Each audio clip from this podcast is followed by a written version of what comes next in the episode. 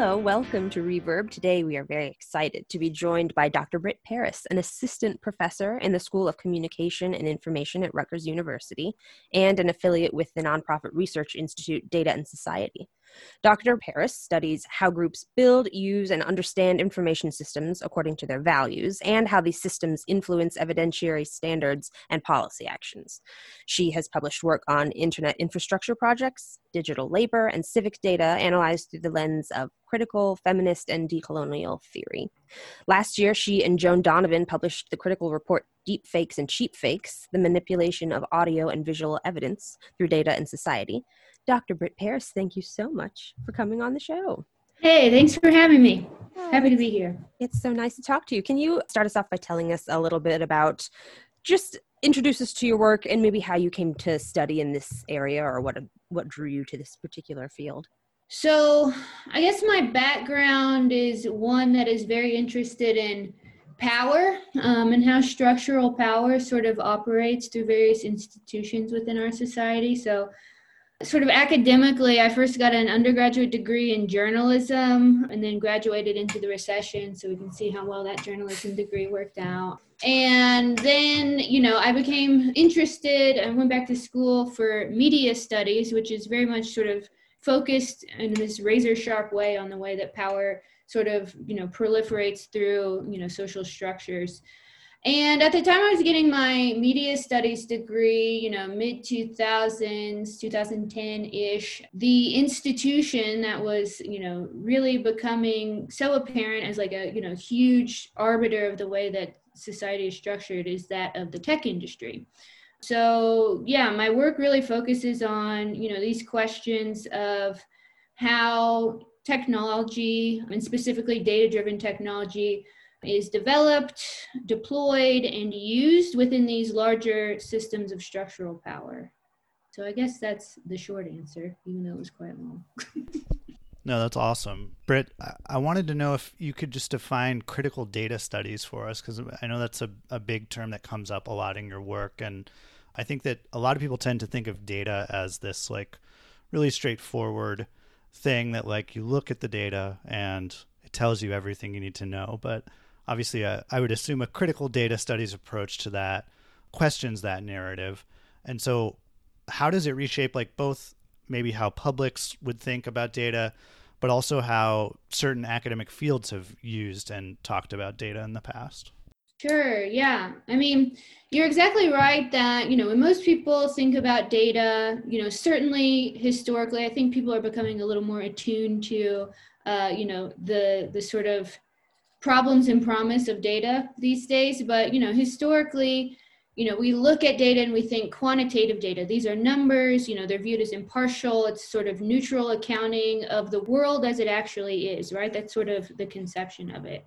And then you know people think in different fields. Like if we have perfect data it can be used to drive all sorts of decision making. And this decision making you know this data driven decision making would be not only faster than you know actual deliberation with you know all of the stakeholders involved but also more impartial. So we can make these perfect decisions based on this sort of idea or ideal of perfect data. But within the field of critical data studies we really look at data as a process of construction. So, you know, like I was talking about earlier, this notion of the process of development, deployment, and use is very much sort of this process that we look at that has, you know, all sorts of different parameters based on the types of data you're looking at and the types of practices you're trying to quantify, I suppose but you know there are choices made at every step of data production. You know what is and what isn't considered data collection? Who is allowed to collect data? What methods they use? How this data is classified structured and stored? And then how it's made available to people as well as how people then you know use that data to do things in their lives right? And you know historically a lot of official data sets use very strange, or not strange, but let's say inequitable processes to sort of shape the way data is designed, deployed, and used. So I came to this field of study because, you know, like I was saying earlier, all of my thinking is really motivated by, you know, situating the way that, you know, society functions with regard to structural power and how that shapes discourse, institutions, consensus, etc. You know, I think it's easy for a lot of us to see, I think, given now with all of the debacles with social media and the sort of procession of failures with data driven technologies and algorithmic technologies that have been sort of adopted without much deliberation into the public sphere. I mean, there are tons of examples of those and i think people are becoming more aware of like you know this notion of data as a process and that a big term that gets thrown around a lot is you know the biases that are sort of thrown into these data driven decision making processes by using certain types of data. But you know within the field of critical data studies we think of data you know there's never raw data. Data is always cooked right? So you know it's a result of various processes. And you know within critical data studies there's this notion that as data is cooked we should think about ways to cook it with care. Drawing from mm. jeff bowker that's uh, you know i didn't make that up. That's something from you know sort of luminary in the field of critical data studies. So yeah when designing and deploying technology i think this notion of the public good often you know comes second to market incentives. And so overall, I think you know this perspective, critical data studies, uh, among others, are really crucial in first understanding how we've come to this place where tech seems to be poisoning society. To take you know more sort of a more a broader and more historical view and second to help us think clearly about you know based on the history of you know these processes what kind of future what kind of socio-technical future do we want and so once we have some ideas around the type of future that we want and what policies might help us get there, we can think about how to enact policy in various realms, uh, you know, formal and informal, right? I'd say policy very loosely, to try to enact this better socio-technical future. I vacillate, you know, on days in, to be honest, and thinking, you know, how possible this is, but I really see no other option than to, you know, try to try my best to bring it into into practice in some way. That's fantastic. Thank you. I, I, was really fascinated in both your response right there, as well as in a large part of the research report that I think we want to talk about in just a moment here. But I, I just wanted to insert a really quick question about that notion you said of, you know, historically, data has kind of had this, it, it plays a much larger role in the sort of historical trajectory of how we think about evidence and how that is connected to power, right? So I'm kind of connecting the dots here between who has historically, I guess, had the right to label something as evidentiary and impartial evidence, right? So I was wondering if you could maybe give us a little a little bit broader sense of, you know, what is the historical context that we should be that we should keep in mind for thinking about data as evidence and that uh, its intersection with power in various institutions in our lives. Yeah, I mean, I think it really depends on what types of of data and evidence you're looking at. There, you know, many many examples and you know, most of the time you can think of one sort of bespoke example that can sort of help you think through a number of things that are related to, you know, whatever sort of data quandary you may have. You know, I think people have a hard time thinking about history and power relations around evidence because it's not part of educational curriculum to be honest. That's there for reasons. We could talk long about that. But um you know when thinking about evidence you really you know you're absolutely correct. You have to think about you know who has the who has the power to determine what evidence is and importantly to sort of think about who evidence is used against or you know what types of things evidence is used to uphold. And within our legal system you know just at a very you know very very basic example our legal system is made to uphold the rights of property owners and the status quo. So you know i think a lot of the time people don't really think about that and that you know justice is something that we talk about within our legal system. And you know the ways even i wrote about in that report the ways that even visual evidence was introduced into the court again was an is a process. Like you don't introduce visual evidence into the court and it's automatically accepted.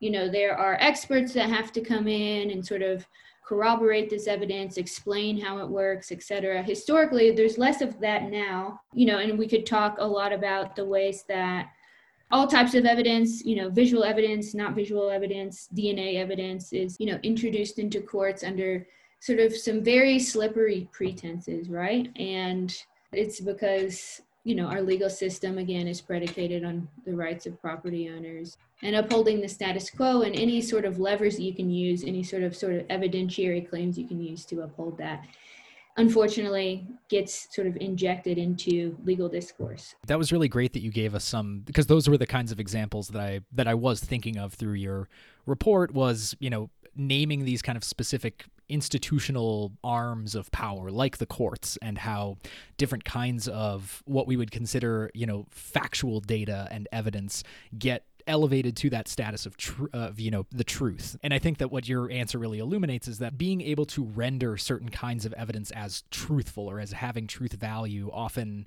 requires power. Uh, it, it does require some actual material leverage or advantage to either have access to being able to call yourself, you know, an expert and and sort of bestow upon the, these data and pieces of evidence with your expertise that you know the, the, idea that these are truthful. Yeah i really appreciated that answer. I'll yeah and like the course that's one example but you know this proliferates through all you know institutions of you know uh, weighing in on evidence from the academy to journalism to you know even museums. Well i think too that like these kind of standards that get promoted by dominant institutions then filter down to how we talk about stuff for example on social media so like the idea that visual evidence is bulletproof or should be i think comes up a lot in the context of deep fakes and cheap fakes right so this could maybe be a good place to transition into talking to you about the report you wrote, co-wrote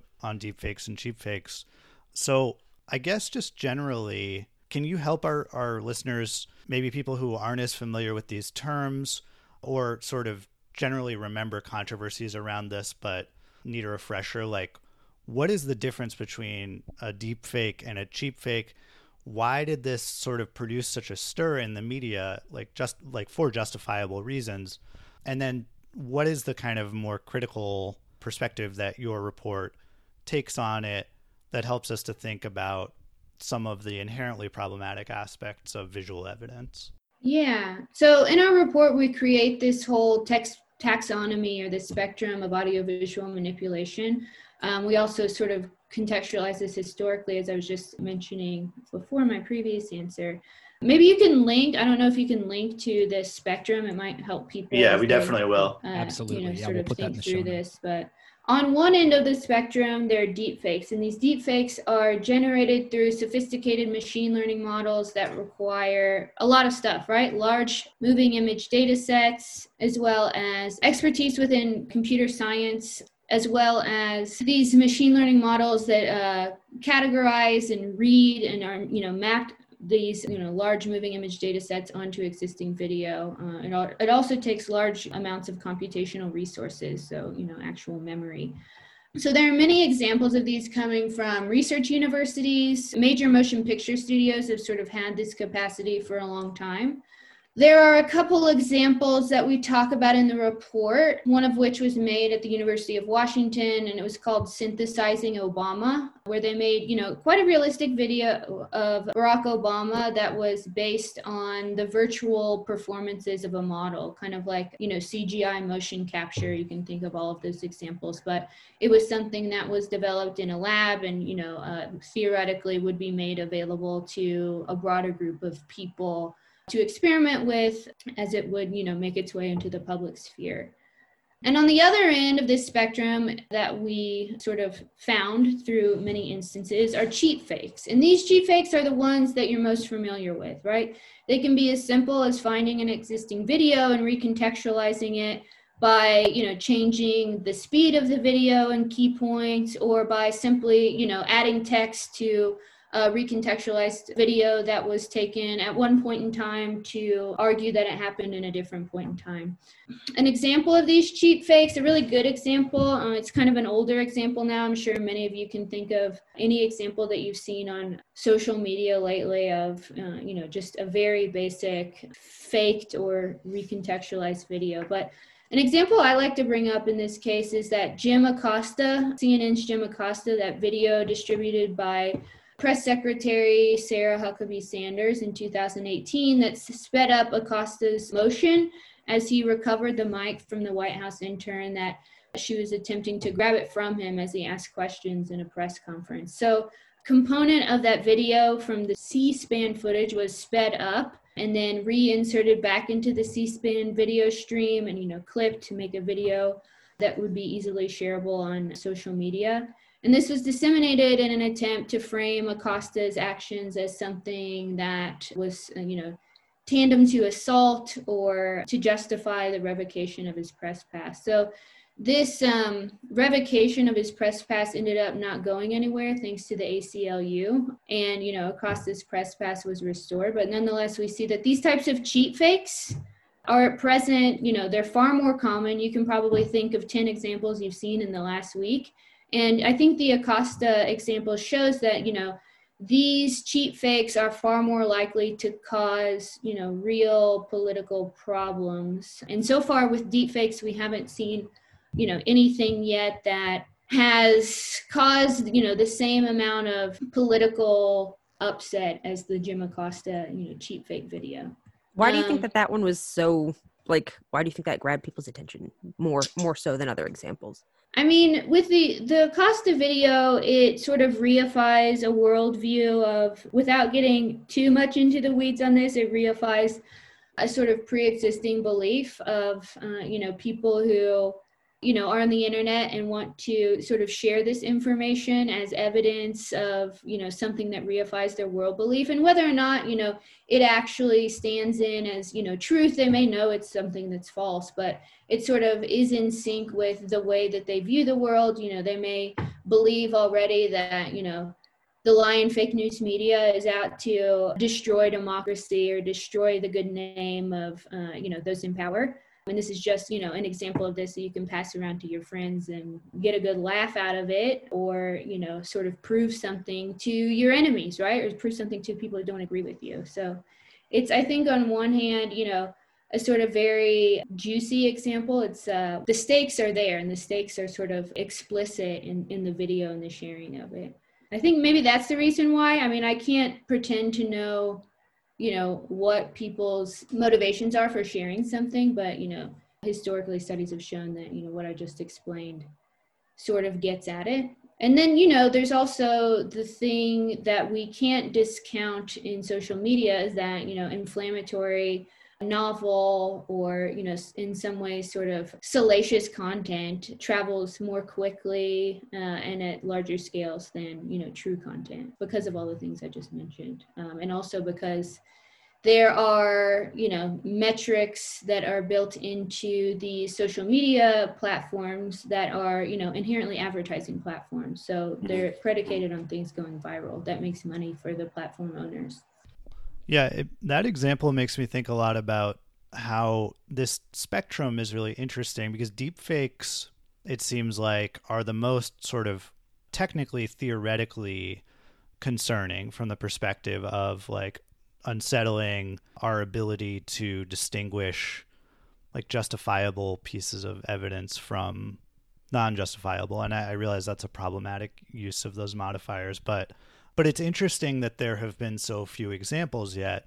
Do you think like the reason for that is just that it requires so much technical power and like for whatever reason the institutions that have that kind of technical capability have not exploited it yet is and do you see that as a threat in the future and how do we avoid that because it, it seems like with the cheap fakes at least it will kind of be like a polarized reaction to treating it as valid evidence, right? But with deepfakes, you have to worry about uh, intelligence agencies or powerful tech companies that that have sway across political spectrums using some of these techniques, you know, in ways that are even more deleterious. Not to like minimize the the bad effects of cheap fakes, but I'm just wondering what you think about like that the potential risks of deepfakes and why they haven't really come to fruition yet and what we can do to prevent them.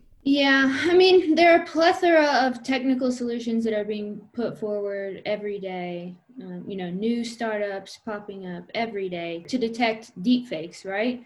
And I know that various social media companies have adopted some of these because, you know, it's fairly easy to detect, like when pixels are out of line. You know, these deepfakes are relatively easy to detect with technical means. And so, you know, that may be one reason why we haven't seen as many deepfakes. But, you know, I really do think it's the fact that these uh, deepfakes are incredibly difficult and re- resource intensive to make. Mm. That being said, you know, a lot of these are made with generative adversarial networks. So, a lot of people argue that it's only a matter of time until you know these technical methods of detection are obsolete and you know we have uh, sort of uh, deep fakes that can circumvent these detection algorithms and cause more problems and things like that. I will say also there has been legislation enacted and passed in a couple of states against deepfakes mainly around tort law type of thing, which I think, you know, can be a sort of mild deterrent for individuals or institutions trying to, who might be interested in doing this. One of the big problems I see, though, is a lot of these technical solutions, or a lot of these uh, organizations sort of pushing technical solutions, are predicated on developing a database of, you know, all sorts of existent images, videos, etc and that's kind of what worries me in terms of you know once they warehouse all of this visual data then you know they have the corner on the market right in some senses. And we we know that the market is important to these people or these organizations. Yeah. And you know it's hard to say in what ways they will you know exploit that resource for further marketing you know market advantages. So I, I would like to paint a rosier picture, um, but unfortunately, you know, we don't have a lot of insight into the ways that Silicon Valley operates. And again, that's by design on their part, not on ours. You know, I think based on, you know, what I've heard and what I've seen, that seems to be true. But I do want to highlight that, like, the things that everybody worries about with deepfakes, like, you know, tampering with elections or causing widespread panic and violence or ruining people's reputations like that type of thing has been around for a long time with cheapfakes mm-hmm. and has mm-hmm. proven completely intractable to these social media companies because they're not technically like there's no technical detection mechanism that you can use to find these and kick them out of the you know social media data set so to speak uh, that people are exposed to and these companies don't really take content moderation as seriously as they should. Oh, they really don't. And the biggest problem to me is uh, with their content moderation is, you know, it's really a labor problem, right? Like they don't want to pay people to, you know, who are the vanguard of their brand, so to speak, to, you know, maintain their brand because they don't have to. They have monopolies over this type of interaction that we now, since coronavirus, are all sort of uh, forced on, you know, it's forced upon us. So not to uh, continue to paint a uh, paint with a bleak brush here, but uh, but I did want to talk about our favorite kind of, the, of brush. Uh, yeah, that's that's that's the kind of brush we deal with most of the time on this show. Uh, but but I think well, it's. I guess I'm in good company. Exactly. no, I think it's. I think yes, you're definitely in good company, and I think it's necessary for a lot of, especially a, one of the more provocative examples that I uh, zoned in on when I was reading through your report on on deepfakes and cheapfakes was the use of not only uh, this technology by you know experts, image manipulators, but the sort of increasing seepage of this like technical expertise into more and more pr- what were previously like non-expert domains, and that particularly redounds to uh, you kind of alluded to it earlier in uh, the use of deepfakes to ruin people's reputations, doing the sort of uh, face swap mechanisms of, you know, for example, uh, the well-known one of uh, Gal Gadot's face being put onto uh, that of a pornographic actress and deepfaked for a video. I just wanted to quote in brief from somebody who uh, you actually clipped a quote from the person, the anonymous creator of the Gal Gadot video in an interview with Motherboard said, uh, quote, every technology can be used with bad motivations, and it's impossible to stop that. The main difference is how easy it is to do that by everyone. I don't think it's a bad thing for more average people to engage in machine learning research. And then another redditor repo- or another redditor posted, "quote The work that we create here in this community is not with malicious intent. Quite the opposite. We are painting with revolutionary experimental technology, one that could quite possibly shape the future of media and creative design." So, I mean, obviously, treating that quote, those quotes with a, a fairly critical lens. I was wondering what your thoughts are on how we should be how we should be thinking about deepfakes in this context of the increasing, I guess, democratization of technical knowledge and and tools for uh, I I don't even know if I would want to call it democratization necessarily, but in the sort of Walter Benjamin sense, right? More people are sort of getting access to these means of of artistic and creative, if you want to call it that, production. So I guess how should we be thinking about not only the sort of institutional levers that are allowing for this, but also the ways that social problems like misogyny and and things like that are being reinforced through these technologies. Right yeah and this is a big part of what you know sort of motivated this report is that you know thinking again about history you know you can even think back to the beginning of you know the use of the internet uh, you know the graphical user interface of the internet and using you know the first time that graphics were allowed into you know chat rooms or you know these sort of nascent email technologies.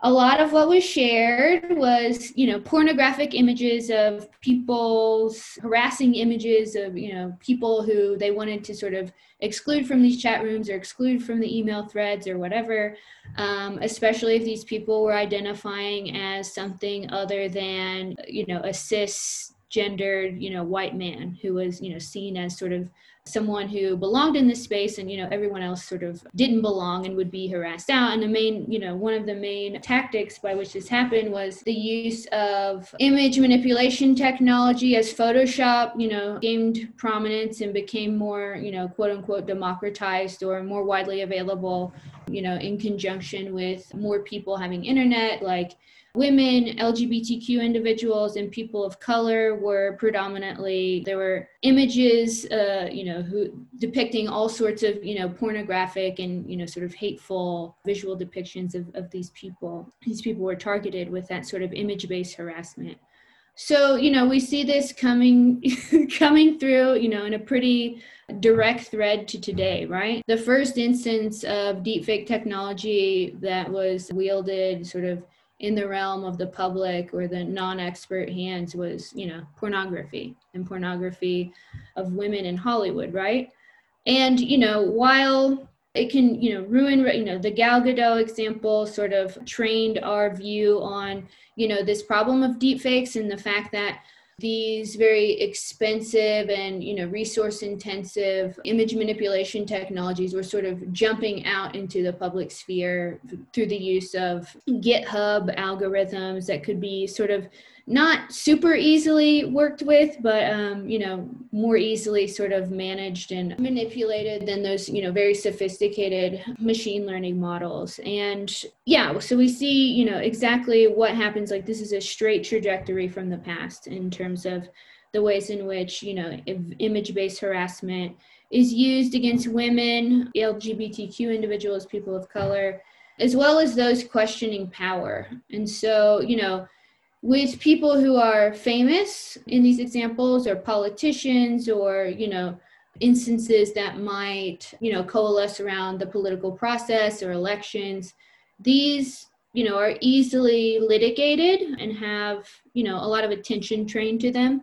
But you know people with fewer economic resources you know less time etc have you know less ability to take these tort cases to court in order to, to combat the damage that, of these image-based harassment campaigns. And so, you know, all of the examples that we've seen with deepfakes thus far, the ones that, you know, journalists have covered and, you know, people talk about are ones that, you know, are relatively easily litigated or, you know, have some sort of watermark on them to, you know, show that they were never, you know, made to be taken as true or you know to have any sort of truth content. It also is possible and you know deepfakes are being made of you know people who just exist on the internet. Deepfakes can now be made with just a few images of people that exist online. And these aren't you know completely believable deepfakes. These aren't ones that anyone would necessarily believe if you saw them. But you know the sort of truth content of the video in some cases doesn't matter especially if you're not or doesn't matter in terms of like exonerating a person you know depicted in some you know lewd or inappropriate way you know whatever I guess I just sort of have sort of a layman's question about mm. how we, as just sort of casual individual internet users, are helping to advance this kind of technology because I obviously this would be on the cheap fake spectrum, but like there are just apps in like Instagram and I'm assuming Snapchat that like execute cheap fakes immediately, right? Just just for fun or whatever, you know, people swapping faces with whatever or inserting themselves into music videos and stuff like that. And my sense is always with anything any kind of like face capture technology that people are using with apps like for fun that that like we're doing that work for free Yeah. for the companies that are developing this technology. Is that is that accurate? Can you confirm that and like what do you think is like the role of the public in advancing this technology? Yeah, I mean, this is one of the main tactics of these Silicon Valley operations. They may be, you know, affiliated with the social media giants. They may be, you know, sort of tangential to them. But the whole point is growing out their face recognition data set and algorithms for detecting faces, right? Because this data can be incredibly useful. Unfortunately, uh, it's widely used in, you know, law enforcement and all sorts of other types of, you know, surveillance activities that you know military activities that are very lucrative to participate in very lucrative to partner with for these tech companies. And even that you know that partnership has a long history as well.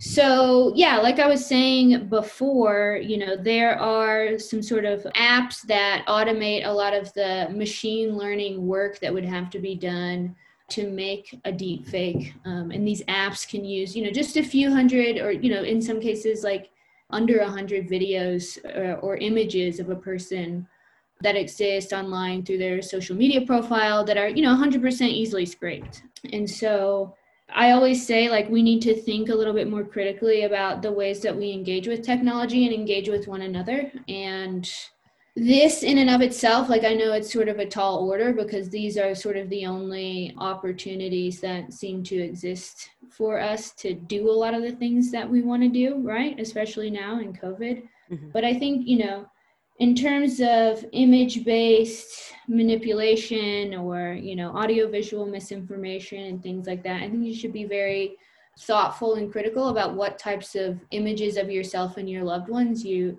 put online um, because those are available to anyone. A lot of these deep fake apps that use you know social media data sets that are you know easily scraped are not you know very sophisticated but uh, i would imagine that it's only a matter of time before they are. So I, I would say be careful you know sophie knows me i'm not a person that's very much on social media. Yeah. um, and you know that's for a long time I've, I felt like it, you know that's sort of a personal choice and you know I don't want to sort of you know support these these companies that are you know set up to you know betray, betray the public and you know corrode the public good and things like that. But I feel like more and more these days you know this is something that people should be thinking about a little a little more thoroughly But it, like you point out, it is hard when like increasingly interaction happens in a digital realm to decide to opt out of all those platforms that are that exist to like facilitate interaction. Whether or not that's actually what they do is a it's a tricky thing to It's a conundrum. Yeah, and one thing I always say is like just because this is a socio-technical world we have doesn't mean that's the one that we have to put up with, right? Like there Yeah. are things that we can do. There are alternate platforms. You know, we communicated for a long time without the the use of social media, even in pandemics. But, you know, at the same time I do appreciate and sympathize with the fact that, you know, for a lot of people simply getting off social media or simply you know changing uh, the platforms by which you disseminate important messages is not you know it's it's a big ask Yeah, I, I think that gets at the limitation of sort of individual action when it comes to a lot of these problems. And I think to maybe steer us in a slightly less bleak direction, one of the really inspiring aspects of some of your published work are these instances of what you call counter data action. So these are more grassroots organizations who are using data, either questioning existing data sets, creating new data sets in a way that that unsettles the sort of power advantage that large and powerful institutions have over the data that controls our lives. And I was just wondering if you could talk a little bit about how you think about counter data and some of these examples. Yeah. Um, and I, I also sort of want to bridge this point and the point, you know, the talking points that uh, Sophie just had. You know, even though you know it can be very difficult for us as individuals to sort of you know abstain from social media it would be very simple for a lot of large institutions to abstain from social media or mm-hmm. to you know sort of back off from the ways in which they leverage social media and allow social media to monopolize the ways in which we communicate if they you know were able to or if they were interested in let's be honest if they were interested in promoting the public good they might think about targeting their messages in different ways across different platforms and things like that. So you know so that social media wouldn't have such a monopoly over you know all of our communication modes. You know i'm thinking for example like schools. They have numerous opportunities to use other types of you know communication media but they a lot of the time do not choose to use them so in terms of counter data action i want to i want to highlight also that counter data action is a term that we derived in our papers from critical geographers who've been doing this type of work for a long time. Jim dalton and craig thatcher originated this term counter data action. And it really originates from sort of counter mapping activities that have been around for a long time where historically mapping has been an enormous tool of power and influence over marginalized and minoritized communities. And when i use you know marginalized and minoritized communities i'm talking about the ways in which structural power puts certain groups of people in these vulnerable positions to maintain that system of power. And so within you know geography and critical geography circles, these critical geographers would bring groups of people together to redraw boundaries specifically for you know indigenous communities to redraw boundaries around what were their historical lands and how does this map you know sort of not make sense or not sort of gel with these official maps that you know the state uses to determine whose resources are whose and, and whatnot as an act of not necessarily reparation or repatriation but um, in you know particular legal examples where indigenous groups were suing for increased rights over historical lands dalton and thatcher suggest that you know this type of method might be used in countering uh, the narratives that were supported by official data sets. So we looked, uh, we sort of um, thought about this term as we looked uh, at how community groups in Los Angeles collect their own qualitative data to combat narratives justifying police violence, official narratives, you know, data driven narratives in scare quotes justifying police violence. And in these cases, there are a couple of really great groups in Los Angeles doing, you know, wonderful work in this area. One of which is the Youth Justice Coalition. The other one is the Stop LAPD Spying Coalition, who both do great work to dismantle policing in Los Angeles. But both of these groups engage in collecting stories from communities around events where police kill, harass, brutalize members of their community as well as you know performing you know wonderful sort of primary research collecting information from the community about how their lives are impacted by predatory policing technology.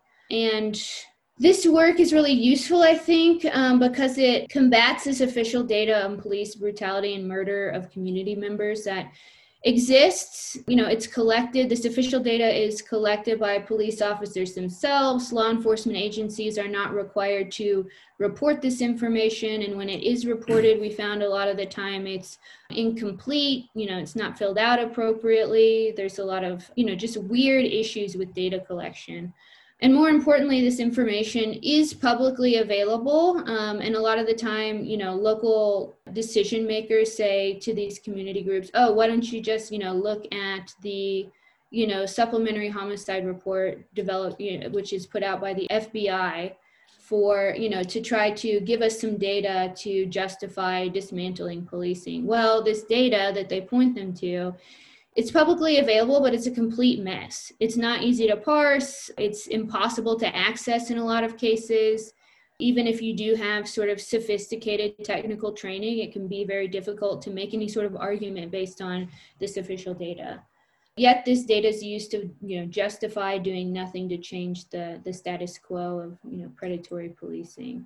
And then we engaged in a different, sort of different type of counter data action that focused on collecting, storing, and disseminating environmental climate change and environmental justice data in 2016 specifically in december of 2016 and into uh, you know may of 2017 as an administration that was you know openly hostile to climate change came into power and with that sort of counter data action, it was interesting because there was a different set of concerns around, you know, this data, right? People wanted to save it. This data was actually useful to, you know, scientists, public health officials, community groups to, you know, make arguments around, you know, these these very important issues, environmental justice and climate change. And they wanted to ensure that this research could continue even as the administration sort of you know quote unquote disappeared information uh, disappeared data sets by you know defunding this research defunding you know data curation and upkeep. And so you know these counter data actions sort of cropped up all over the united states and they elected data that was useful to them you know in the the work that they did to be crawled and scraped and then they created a decentralized database um, housing the data. So, you know, that's another way that we can think about counter data action or sort of collective action around data to bring around, you know, bring about a future that is more more in tune with something that we want to see, right? And even though, you know, there are a lot of problems around it and, you know, data won't save us, it can be in some cases, you know, this uh, work that we did with the environmental justice data and environmental data sort of shows us that it can be in some cases a useful tool to combat power whenever people engage collectively around these data sets. The environmental data stuff that we did shows that you know there are ways to combat these harmful practices of the status quo and different ways to think about you know collaborating and you know collectivizing around the types of technological features that we want and really you know we it gives an opening i think it really showed us an opening to think critically in a, in a sort of larger scale about what counts as data how that data can inform policy who you know is included and give us some ideas to you know improve in terms of how we create venues for collaboration and you know collective action around these uh, you know data driven issues and I think, you know, especially it helped us understand better about how to create venues for meaningful engagement in some ways for the groups that are most affected by technological and scientific practice. I think one of the uh, one of the other really revelatory concepts that that came up in that article that you uh, that you co-published on the counter data actions involving officer involved homicides in uh, LA County was this concept of data assemblages. So I just wanted to to kind of get your take on what's an understanding of how data are as you said before you know developed deployed and used i think were the three the three sort of component processes there. In your article you you quote uh, Kitchin is the scholar here saying that data assemblages are the technological political social and economic apparatuses that that frame data's uh, nature operation and work and when I read through this part, I was thinking a lot about examples that I'd run across in the past.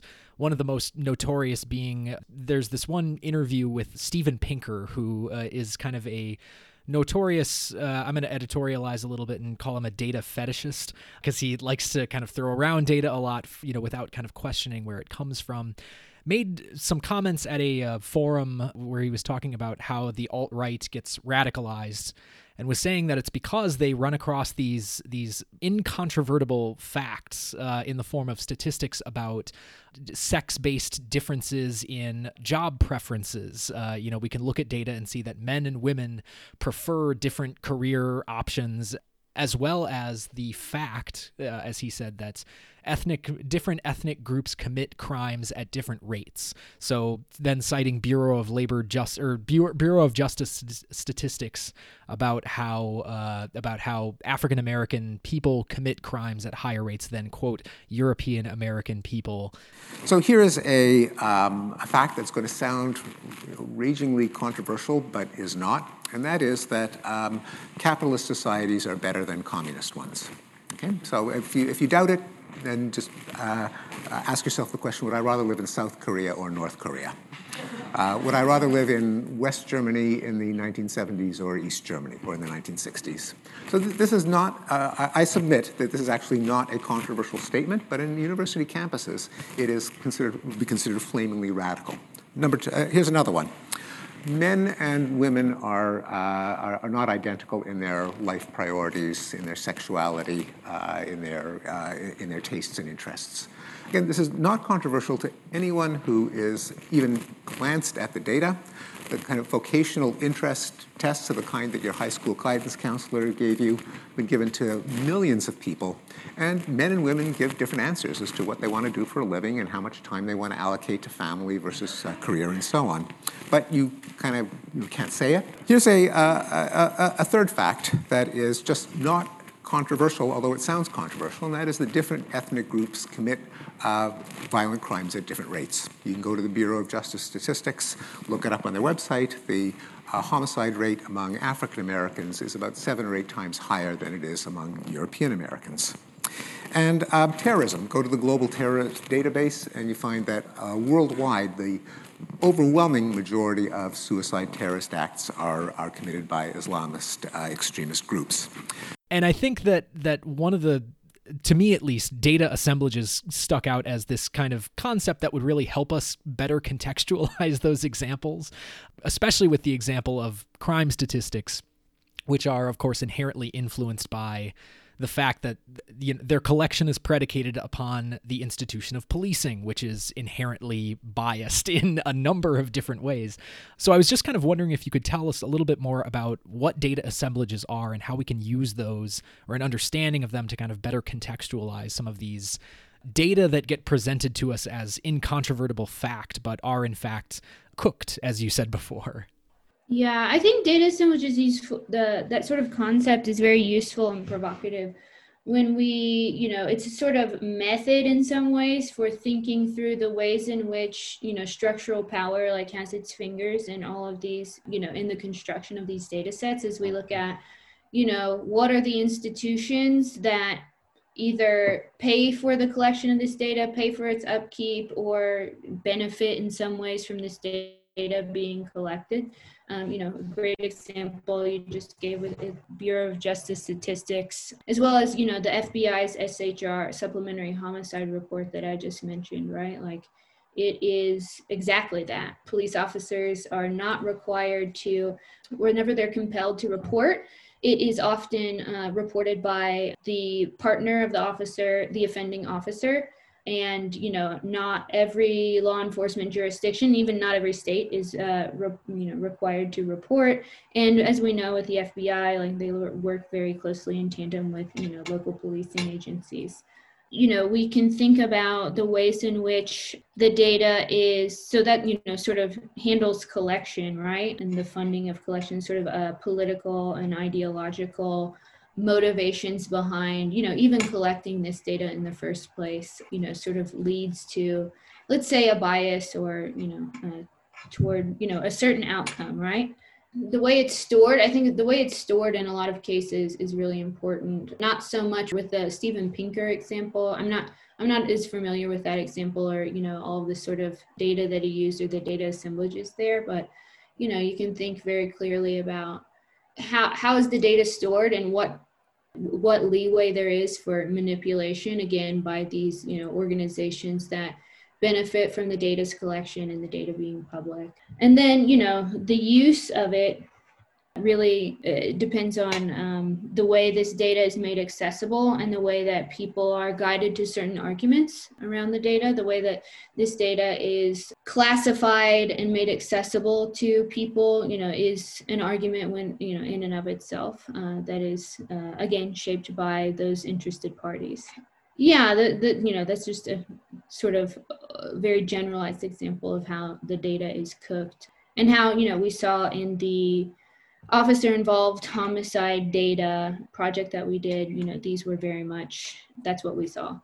I wonder do you think i mean this is just asking for your take but this i this idea of there being any such incontrovertible data or evidence because it kind of seems i would i would say increasingly i don't know if it has really changed that much and a lot of your work seems to just suggest this is an ongoing thing that's not really new, but like, is there any such thing as incontrovertible evidence, or is it just it confirms what I thought anyway, and that's what makes it incontrovertible? Because that seems like there's any any number of situations I can think of in the past few weeks and months where like it seems pretty clear that this is what's happening, but obviously that's like no amount of evidence seems to be enough to prove a case that somebody has decided not to agree with anyway. So I just wonder if if the if the notion of hard incontrovertible evidence is even is that like a fairy tale? You know what i mean? Like well i mean there's yes and um yes and also people get mad at me for saying that. Um so yeah i mean it's it's one of those things where you know whenever you have this whenever there's an like an erosion of consensus or erosion of sort of social cohesion these sort of issues of the sort of constructedness of data or the constructedness of evidence the social construction of facts you know the politics of knowledge and things like that become very clear and weaponized. You know you're right that this has always been the case but what's different i think is that there used to be a little more uh, you know social cohesion around what is evidence what we will you know accept and not accept um, and what types of facts are useful to us as a collective you know whether that's you know a global collective or you know a local collective or whatever what types of things will help us live in the world more easily right? And we're seeing you know a real disruption in that cohesion and that's sort of you know part and parcel of, of where we're at right now, uh, I think politically, and especially with regard to our um, understanding of evidence. I think, I do think if like there was more transparency around the ways around data and, you know, data collection and, you know, whose interests it serves and whatnot, uh, it might be a little easier to sort of bridge a lot of these arguments in some cases, but obviously not in others, right? so I, you know, I don't have a great answer. This this is always a question that I sort of, I mean, I don't dread necessarily, but you know, I don't have a great answer for this. Well, I guess I'm just thinking of even, you know, when you hear something in the news, or even not to, I don't know how quickly we're going to turn this around, so we might have to scrap this. But even today, right? Like, oh, Trump has COVID, right? There are already many people online who do not believe that he does. There are, yeah. you know what I mean? Like, there's everybody. It seems like is just going to decide for themselves what how much truth they accept in and whatever thing they heard and it's hard for me to imagine that any evidence that was offered to to confirm something one way or the other ultimately might not matter. Um yeah. is that your sense as well? Yeah i mean that's the thing when i'm talking about consensus it's like uh, we live in an era of such political divisiveness for a number of reasons some of which you know obviously it was already there but it's it's getting fomented and whipped up by you know our lives being lived on social media and our access to yes. the internet which is full of incorrect and inappropriate information. And so you know you can basically find you know hard facts quote unquote to support any any sort of perspective that you may have right? In terms of you know psychologizing that i think that that to some degree has always been true but not everybody's always had a mouthpiece um, and that sort of divisiveness hasn't always been you know intentionally sown for the profit motives of the platform with which these points are communicated. Yeah that's that's what i was just about to bring up was the profit motive. Like we have a zillion people with mouthpieces and that in and of itself is not bad. It's probably good to have more people have more ways to communicate and and like make their voices heard. But you have platforms that are incentivizing certain kinds of communication and like the sort of politics and economics of virality doesn't really privilege fact at all.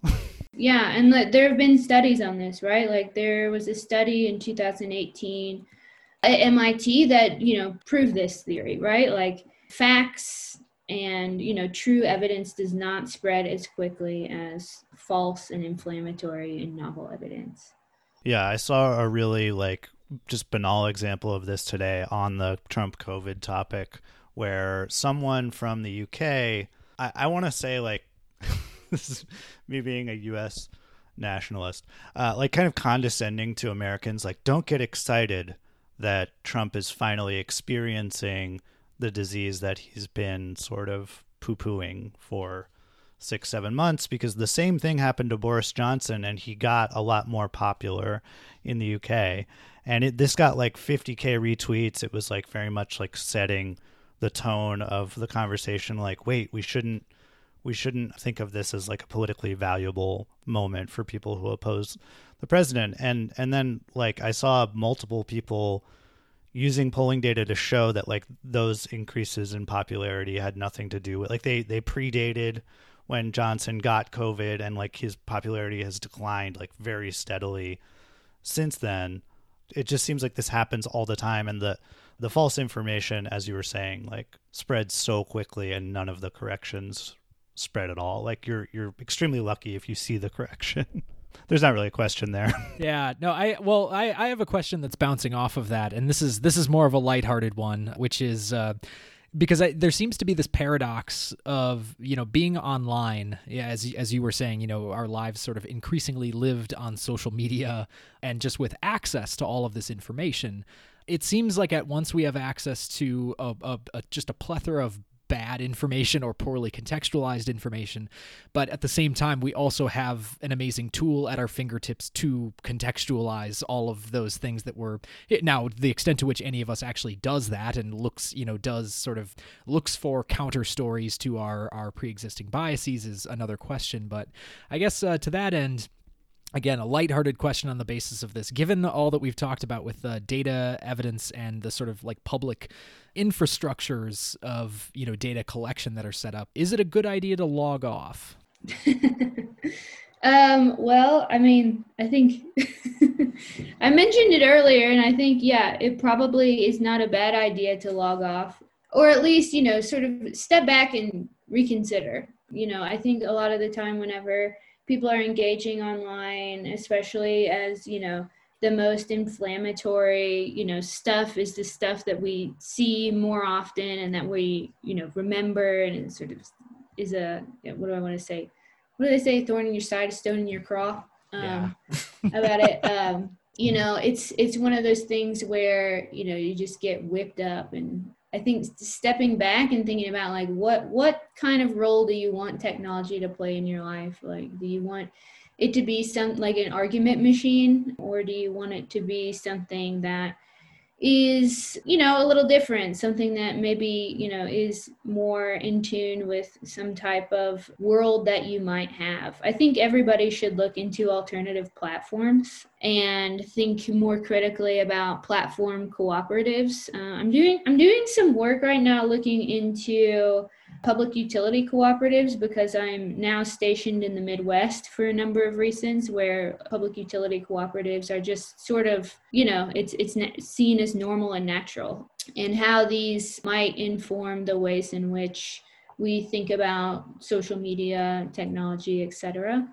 But you know, I, I've said it. I think I've said it before in this interview, and I, you know, say it all the time. It's just that you know, we just because this is the world that we've been given doesn't mean this is the world that we have to live with, right? Like there there are ways that exist to sort of live outside of, you know, what we've been given and what is sort of pressed upon us by market driven concerns. So I encourage everyone to, you know, log off or log into different log into different platforms that you might be able to to use in ways that are more beneficial to you in the way that you want to live your life. Absolutely. We'll put some links to those resources in our show description as well. That kind of uh, exhausted our list of questions. Uh, did did either of you have any uh, any other points to take us out on, or? I would just say thanks for all those suggestions that you just gave, and and for the work that you've done on like imagining these alternatives. It's it's a bleak topic, but just seeing how people get involved in uh, using data for social justice is inspiring on its own we have a plethora of tools that are at our disposal and we need to like think about a diversity rather than just sort of the one or two that are foisted upon us as you said by market forces. So i really appreciate that.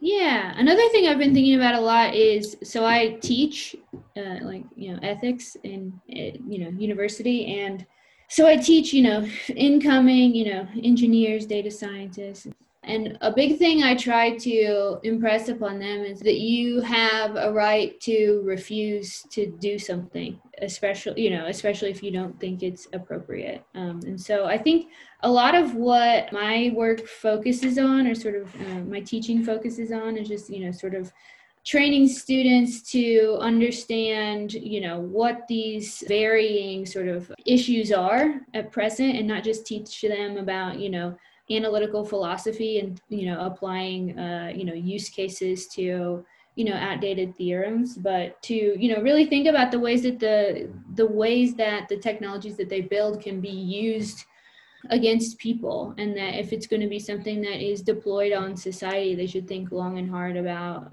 the ways in which this is going to happen. And i have you know there are tons of examples of people from industry who exercise their right to refuse and it works. It works time and time again. You know there examples of people who collectivize in their workplaces in uh, you know in the tech industry and it works to some degree. And so i try to bring these narratives to light to sort of help them understand tactics uh, to engage with this type of work you know from the inside if you know because that's what they've already decided that they want to do. Yeah i think you know we have to work at this problem in a number of ways individuals and the ways that we engage with social media, you know, the ways that we develop collectives around, you know, technology or information to bring about a sort of collective vision of the future that we all might want. Uh, that's one way to do it. You know, we can press upon our politicians, we can press upon our, you know, institutions and various industries. But I think that, you know, nothing's going to be changed until we sort of exhaust all avenues. A lot of work. A lot of work ahead. A lot of work. nothing nothing good is ever easy. That's what Right. they say, you know. Well said. Well, I think that kind of gives us a nice place to wrap up here. So thank you, Britt. This has been a really, really engaging and insightful conversation, and I think I think you've given us a lot of really important avenues for not only understanding data from a critical perspective, but also some uh, some ideas for what we can actually do in our in our everyday lives and how to better think about these structures that produce these data. So uh, before we go, are are is there anything, any upcoming projects or any new work uh, that you would like to plug at this point, or any place where you would like to direct people to find more, find out more about your work? Uh, yeah, you can go to my website, britt-paris.net. Um, I try to keep everything that I'm you know, working on updated there. I'm trying to get a project off the ground about looking at how courts is, have gone to video conferencing and the ways in which that is a problem. but it's been really hard for me to get um, access. So hopefully I'll, I'll get something out on that. It may be, you know, the types of data I'm able to get, that's what's, you know, in question right now. But Right. it's something that I'm really sort of uh, hyper focused on at present. Great. Well, we wish you all the best of luck in the future. And from all of us here at Reverb, thank you so much for joining us. Uh, thank you to Dr. Britt Paris. And until next time, we will talk to you all later. Bye. Thanks. Our show today was produced by Sophie Wadzak, Calvin Pollock, and Alex Helberg, with editing work by Alex. Reverb's co producer at large is Ben Williams. You can subscribe to Reverb and leave us a review on Apple Podcasts, Stitcher, Android, or wherever you listen to podcasts. Check out our website at www.reverbcast.com. You can also like us on Facebook and follow us on Twitter, where our handle is at ReverbCast. That's R E V E R B underscore C A S T. If you've enjoyed our show and want to help amplify more of our public scholarship work, please consider leaving us a five star review on your podcast platform of choice and tell a friend about us. We sincerely appreciate the support of our listeners. Thanks so much for tuning in.